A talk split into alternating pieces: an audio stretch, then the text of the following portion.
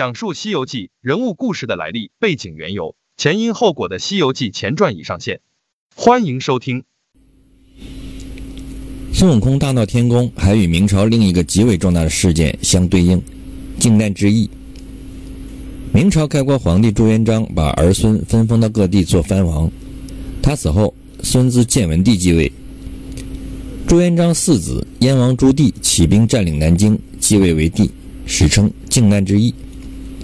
实质上是一场藩王叛乱。这与作为一个下界为妖的孙悟空领七十二洞妖王要做齐天大圣相对应。靖难之役起因建文帝朱允文采取的削藩策略。建文帝削藩先削去了秦、晋、燕、宁、周、齐、代、襄。民几个藩王，削藩之初，几个被认为在先帝在位期间便多有不法行为的藩王：周王朱肃、代王朱贵、襄王朱柏、齐王朱富以及明王朱偏，在一年之内先后被废除。在五个举足轻重的藩王被废之后，最后准备废除燕王，而孙悟空在结义七兄弟排名最后。并且有五个兄弟最终不见了行踪。一个细节是，朱棣有四个儿子，而猴王孙悟空手下有四个猴健将：两个赤尻马猴唤作马流二元帅，两个通背猿猴唤作崩巴二将军。可以说，孙悟空早期的故事背景就是明成祖和明世宗的结合体。孙悟空后来的事迹是结合了玄奘所收胡人弟子石盘陀，他曾经试图杀死玄奘。大慈恩寺三藏法师传记载：“师必不达，如被擒捉，相引奈何？”翻译过来是：施玄奘必定不能达到目的，即穿越边境那五座烽火台。如果被抓住了，牵连出我怎么办？石盘陀替玄奘带路，虽然玄奘为他受了戒，但石盘陀心不坚定，害怕受到牵连，欲杀玄奘自保。这是六耳猕猴故事的起因桥段。石盘陀被人描述为胡僧，与猢狲谐音，这为后来猢狲孙悟空的诞生提供了契机。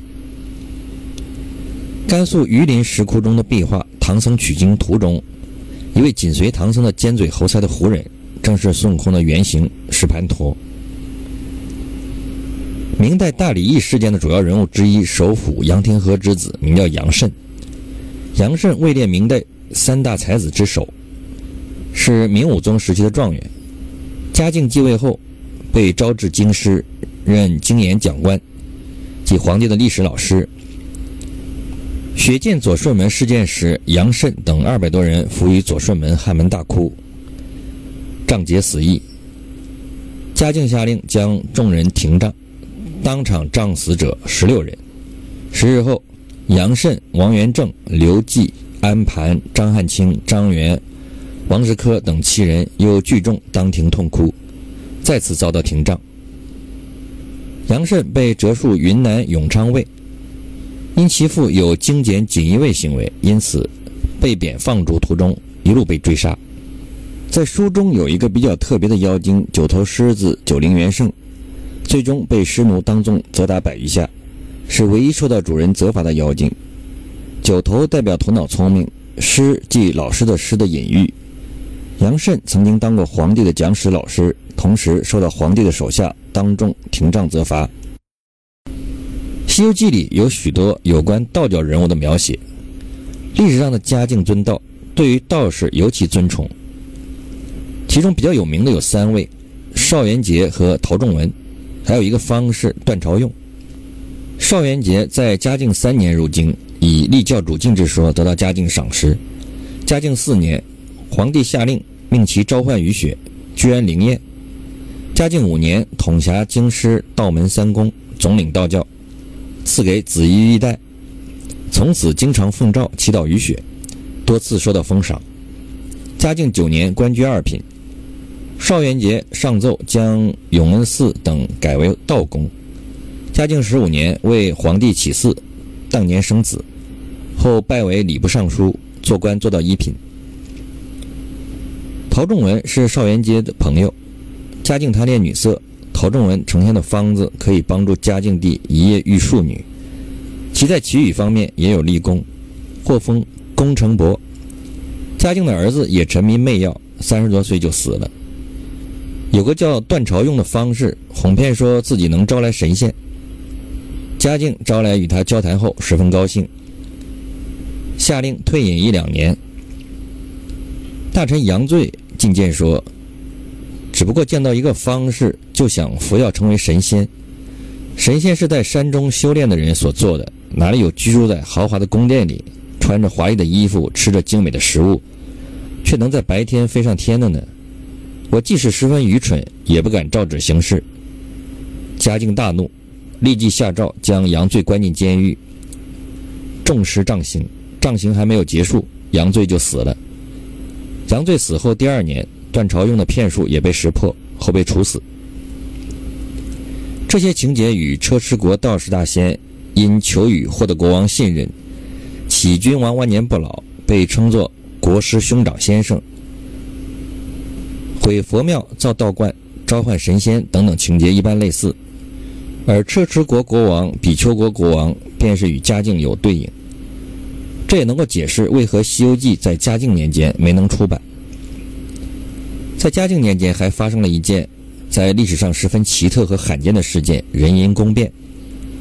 嘉靖二十一年（一五四二年），十几名宫女因饱受摧残，奋起反抗。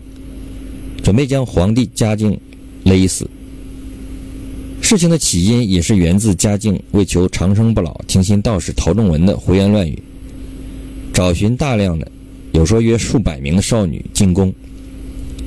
就是因为道士认为少女的月经可以炼制长生不老丹药，因此大量征召处女入宫，便命方士用他们的处女月经炼丹，为保持宫女的洁净。宫女们不能正常进食，都痛苦不堪。从一些诗文中不难看出其中的痛苦。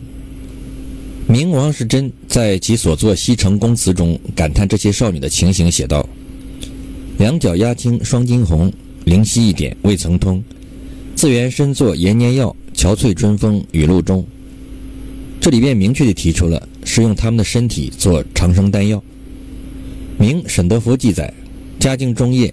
上耳丹药有验，至壬子即嘉靖三十一年冬，命京师内外选女八岁至十四岁者三百人入宫。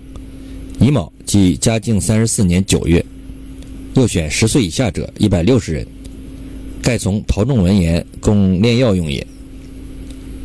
同时，宫女受到苛刻虐待，动辄被打死或处死，最终引发集体计划杀死皇帝。